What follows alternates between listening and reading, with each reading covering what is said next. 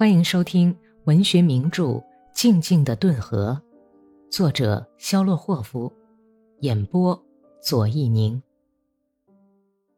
第二百集。他们在叫嚷什么呀？一个上了年纪的哥萨克惊慌的扭转着脑袋问：“大概是在念什么祈祷文？”躺在右边的另一个哥萨克回答他说：“哼，他们念的是鬼经。”安德烈·卡舒林笑了笑说：“他鲁莽地盯着站在他旁边的格里高利，问道：‘潘特拉耶夫，你在他们那儿待过，总该知道他们为什么现在要唱歌吧？大概你自己也跟他们一起瞎唱过吧？’夺取土地，由于离得太远，词句变得模糊不清，歌声像欢呼一样响彻云霄。接着，寂静又笼罩了草原。”哥萨克心里不是滋味的，开起心来。有人在阵地的中央哈哈大笑不止。米吉卡科尔舒诺夫胡乱地扭着身子说：“喂，你们听见了吧？他们想要夺取土地呢。”说完，又难听地骂了一句：“我说格里高利潘特莱耶夫，让我把那个骑马的家伙打下马，我打一枪行吗？”他没等得到同意，就开了一枪。子弹惊动了骑在马上的人，他下了马，把马交给别人，挥舞着拔出鞘的闪光的马刀，走在伞兵线前面。哥萨克们开始射击，红军都卧倒在地上。格里高利命令机枪手开火，机枪打过两排子弹以后，第一排敌兵站起来往前奔跑，跑了约十杀绳就又卧倒了。格里高利从望远镜里看到。赤卫军在用铁锹挖掩体，他们头顶上扬起灰色的尘雾，伞兵线的前面就像田鼠洞边一样，隆起了许多小土堆，从那里传来连续不断的步枪齐射声，双方猛烈地互相射击起来，战斗大有拖下去的可能。过了一个钟头，哥萨克已有伤亡，子弹把第一排的一个哥萨克打死了。三个伤员被送到凹地里看守马匹的人那里去。第二连出现在敌人的侧翼，发起了冲锋，但是被机枪的火力击退了。可以看到哥萨克们溃逃回去，挤成一堆，然后又像扇面似的散开。连队退回去以后，整了整队形，没有杀声震天的呐喊，默默地又冲了上去。又是一阵猛烈的机枪扫射，像疾风扫落叶似的，把他们赶了回去。但是哥萨克的几次冲锋使赤卫军动摇了，前面的几排伞兵线陷于混乱，向后退去。格里高里并没有命令停止射击，命令自己的一连人站起来。哥萨克没有在中途卧倒，径直向前推进。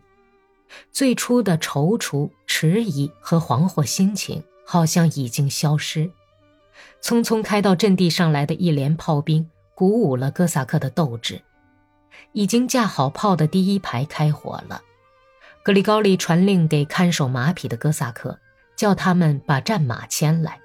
他准备进行骑兵冲锋。战役开始的时候。他在那里观察红军进攻情况的那棵野苹果树附近，正在从拖车上往下卸第三门炮。一个身材高大、穿着瘦腿马裤的军官朝炮车跑去，用鞭子抽着靴筒，粗暴地用中音斥骂那些动作缓慢的骑手：“把车赶开！怎么不动啊？你们这些鬼东西！”一位军官带着观测兵。在距离炮兵阵地半俄里的地方下了马，在一个小山头上用望远镜观察着退去的敌人伞兵线。电话兵正在跑着拉电线，使炮兵连的阵地和观测点联系起来。上了点年纪的大卫，炮兵连连长，粗大的手指神经质地转动着望远镜的小轮，他徒劳无益地在围着第一门炮打转儿。对耳边嗖嗖的子弹声厌恶地晃晃脑袋，每一晃，背在身边的破旧的军用背包也跟着乱晃荡。一声松脆的爆炸声过后，格里高利追踪着打出去的炮弹落点，又回头看了看，炮手们正俯身向前，喘着大气在挪动大炮。第一颗流线弹落在割倒的没有收拢的小麦堆上，被风吹散的一团团像白棉絮似的烟雾，好久才在蓝天上飘逝。四门炮轮番轰击那片尽是割倒的小麦堆的田地，但是出乎格里高利的意料，大炮的威力在红军阵地上并未造成明显的混乱，他们不慌不忙的、很有组织的向后撤去。翻过山岭，走下一条山沟，已经走出连队的视野之外。格里高利心里明白，这时冲锋已经毫无意义了，然而还是决定去跟炮兵连连长商量一下。他一溜歪斜地走过去，左手捋着蜷曲的被太阳晒得火红的小胡子尖，和气地笑了笑说：“我想来一次冲锋。还冲什么呀？”大卫不以为然地摇了一下脑袋，用手背接着从帽檐底下流出来的汗水。您看得到，这些狗崽子撤的是多么井然有序，他们是不会屈服的。再说，如果以为他们会认输，那倒是笑话了。要知道，他们这些队伍里的指挥人员全是有经验的军官。我的一位同事谢洛夫中校就在他们那里。您是怎么知道的？